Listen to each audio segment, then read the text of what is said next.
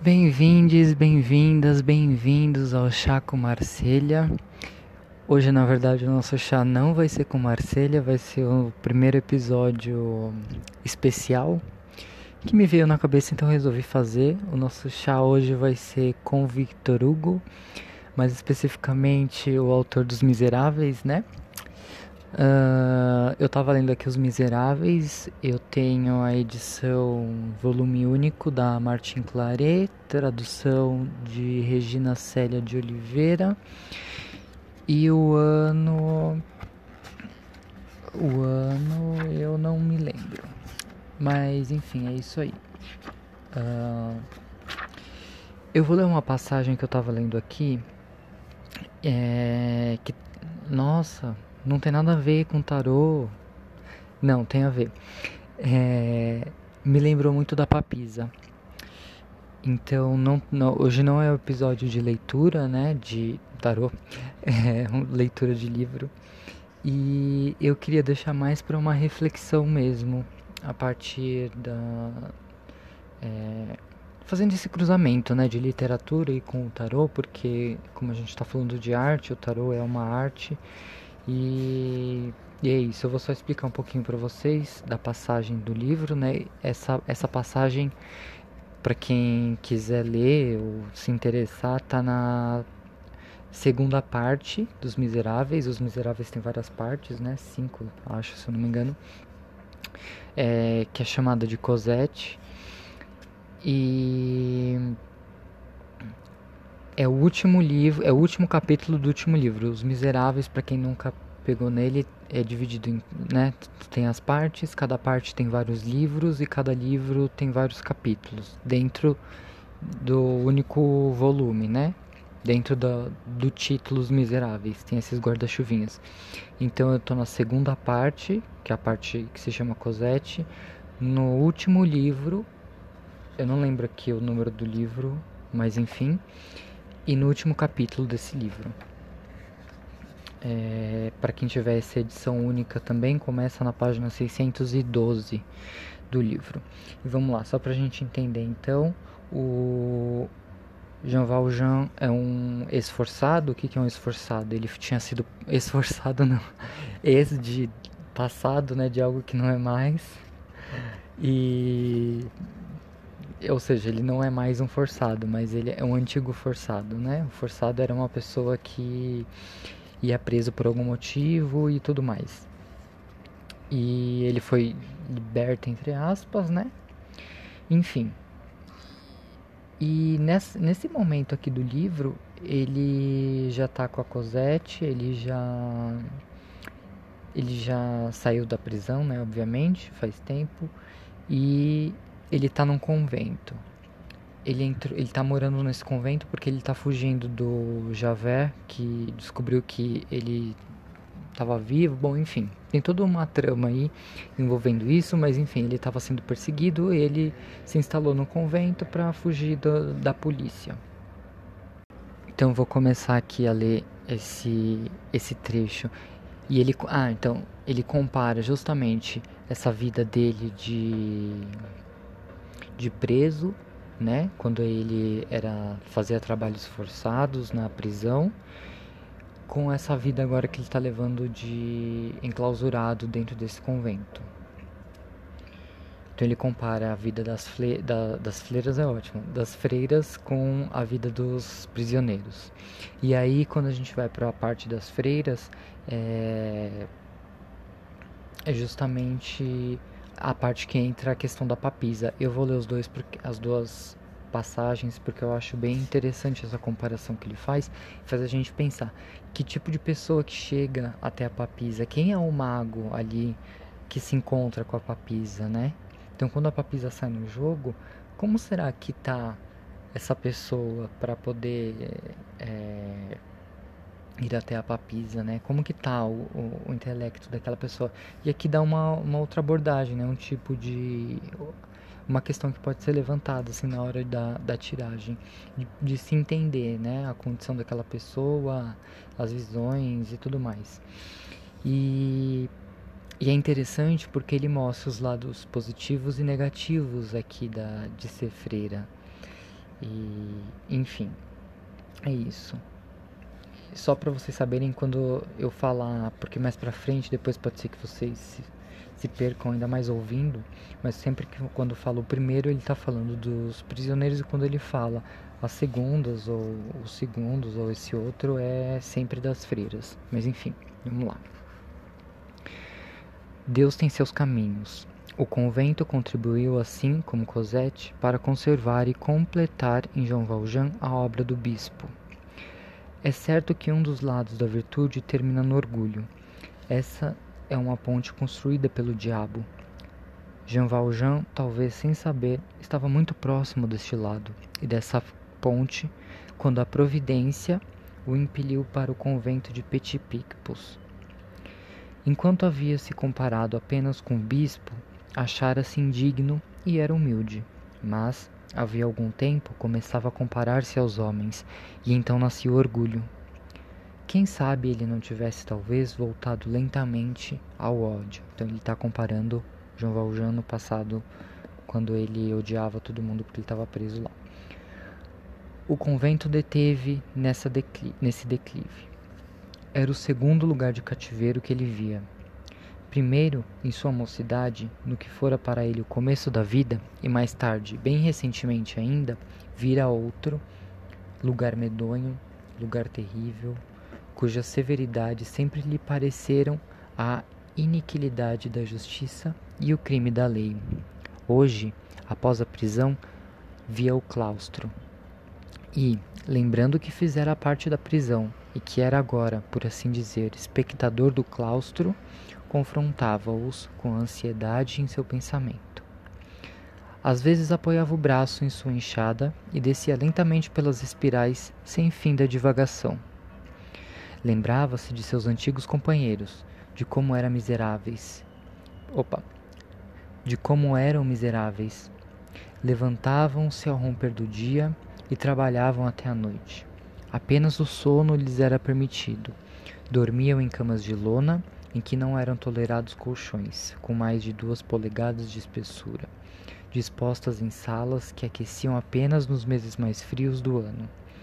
Usavam horríveis vestimentas vermelhas e, por muito favor, permitiam-lhes uma calça de tecido grosseiro, no calor forte, e uma blusa de lã nos dias grandes de frio. Nos dias de grande frio. Só, sab- só bebiam, viam e comiam carne quando trabalhavam duro.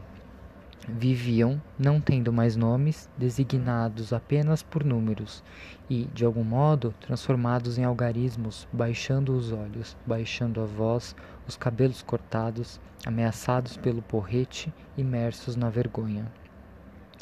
Depois, sua mente se voltava para os entes que via à sua frente. Estes entes viviam também com os cabelos cortados, os olhos baixos, a voz baixa, não na vergonha, mas em meio às zombarias do mundo, não com as costas feridas pelo porrete, mas com os ombros lacerados pela disciplina. Seus nomes haviam também desaparecido entre os homens, não existiam mais senão com austeros apelidos. Nunca comiam carne, nunca bebiam vinho. Muitas vezes ficavam até a noite sem alimento. Andavam vestidos, não com roupas vermelhas, mas com uma mortalha preta de lã, pesada no verão, leve no inverno, sem a ela poder retirar ou acrescentar nada, sem ter sequer, de acordo com a estação, o recurso da roupa de linho ou da blusa de lã. Usavam durante seis meses do ano camisas de sarja que lhes davam febre. Habitavam não salas aquecidas somente no frio rigoroso, mas celas onde nunca se acendia o fogo. Dormiam não em, concho- não em colchões com duas polegadas de espessura, mas sobre palha. Lembra que a gente está falando aqui das freiras, tá? Finalmente, não lhes permitiam sequer o sono. Todas as noites, depois de um dia de trabalho, era preciso, no cansaço do primeiro sono, no momento em que adormeciam, e começavam a se aquecer, levantar-se e ir orar em uma capela escura e gelada com os olhos sobre a pedra. Em certos dias, cada uma dessas criaturas, por sua vez, Devia permanecer doze horas seguidas ajoelhada na pedra ou prostrada com o rosto voltado para o chão e os braços em cruz. Aqueles eram homens, estas eram mulheres. Que haviam feito esses homens? Tinham roubado, violado, assaltado, matado, assassinado. Eram bandidos, falsários, envenenadores, incendiários, assassinos, parricidas. O que tinham feito essas mulheres? Elas não tinham feito nada. De um lado, o crime, a fraude, o dolo, a violência, a lubricidade, o homicídio, todas as espécies de sacrilégio, todas as variedades de atentado. Do outro, uma única coisa, a inocência. A inocência perfeita, quase enlevada em uma misteriosa assunção, ligando-se ainda à terra pela virtude, e já ligando-se ao céu pela santidade. De um lado, confidências de crimes que são feitas em voz baixa, de outro, a confissão das faltas feita em voz alta. E que crimes, e que faltas! De um lado, miasmas, do outro, um perfume inefável. De um lado, uma peste moral, vigiada, rodeada de canhões, devorando lentamente seus empesteados. Do outro, um casto abrasamento de todas as almas no mesmo fogo. Lá, as trevas, aqui, a sombra, mas uma sombra cheia de clarões e clarões cheios de fulgor. Dois lugares de escravidão, mas no primeiro a possibilidade de liberdade, os prisioneiros, hein? Um limite legal sempre entrevisto, ou então a evasão. No segundo, a perpetuidade, e como única esperança, na longínqua extremidade do futuro, esse clarão de liberdade que os homens chamam de morte. No primeiro, a pessoa está presa apenas pelas correntes, no outro, está acorrentada pela fé. O que se desprendia do primeiro? Uma maldição imensa, o ranger de dentes, o ódio, a maldade desesperada, um grito de raiva contra a sociedade humana, um sarcasmo contra o céu. E no segundo, as bênçãos e o amor. E, nesses dois lugares tão semelhantes e tão diversos, essas duas espécies de criaturas tão diferentes realizavam a mesma obra, a expiação. Jean Valjean compreendia bem a expiação dos primeiros, a expiação pessoal, a expiação das faltas próprias, mas não compreendia a expiação, a, a expiação dos outros, a dessas criaturas irrepreensíveis e sem mácula, e se perguntavam com, tre- com tremor. Expiação de quê? Que expiação? Uma voz respondia em sua consciência, a mais divina das generosidades humanas, a expiação pelos outros. Neste momento, qualquer teoria pessoal é posta à parte. Não somos mais que um narrador. É do ponto de vista de Jean Valjean que nos colocamos e traduzimos suas impressões. Diante de seus olhos, ele tinha o topo sublime da abnegação, o ponto mais alto a que pode chegar a virtude. A inocência que perdoa aos homens suas faltas e as expia por eles. A servidão suportada, a tortura aceita, o suplício reclamado pelas almas que não pecaram, para que não o sofressem as almas que falharam. O amor da humanidade precipitando-se no amor de Deus, mas ainda distinto e suplicante. Doces criaturas frágeis recebendo miséria dos que são punidos e sorriso dos que são recompensados. E ele se lembrava de ter ousado queixar-se. Muitas vezes, no meio da noite, levantava-se para escutar os cânticos de graças dessas criaturas inocentes, abatidas pela severidade, e sentia frio nas veias ao pensar que aqueles que eram justamente castigados não elevavam a voz ao céu senão para blasfemar, e que ele, miserável, mostrara os punhos a Deus. Coisa impressionante. Esse que o fazia refletir profundamente como um aviso em voz baixa da própria providência, a escalada, as barreiras ultrapassadas, a aventura aceita até a morte, a difícil e dura ascensão. Todos os mesmos esforços que fizera para sair do outro lugar de expiação, fizera-os também para entrar neste de agora. Seria este um símbolo de seu destino? Esta casa era também uma prisão, e assemelhava-se lugubremente a outra de onde fugira, e, no entanto, nunca ocorrera-lhe a ideia de nada parecido. Tornava a ver grandes trincos, barras de ferro para guardar quem? Anjos. Os muros altos que vira em volta de tigres tornava a vê-los em volta de ovelhas. Era um lugar de expiação e não de castigo, e no entanto era ainda mais austero, mais melancólico e mais impiedoso que o outro. Aquelas virgens eram mais duramente humilhadas do que os forçados. Um vento frio e ríspido, o vento que gelara sua mocidade, atravessava a cova gradeada e trancava no, e trancada dos abutres. Um vento mais rude e mais cortante ainda soprava da gaiola dos passarinhos. Por quê? Quando pensava nessas coisas, todo o seu interior se precipitava diante desse mistério de sublimidade. Em meio a essas meditações, o orgulho dissipou-se. Fez todo tipo de reflexões sobre ele mesmo. Sentiu-se miserável e chorou muitas vezes. Tudo que havia entrado em sua vida nos últimos seis meses o levava de volta às santas ordens do bispo. Cosette pelo amor, o convento pela humildade. Todo seu coração fundia-se em gratidão e ele amava cada vez mais. Essa foi a passagem que eu queria mostrar. É...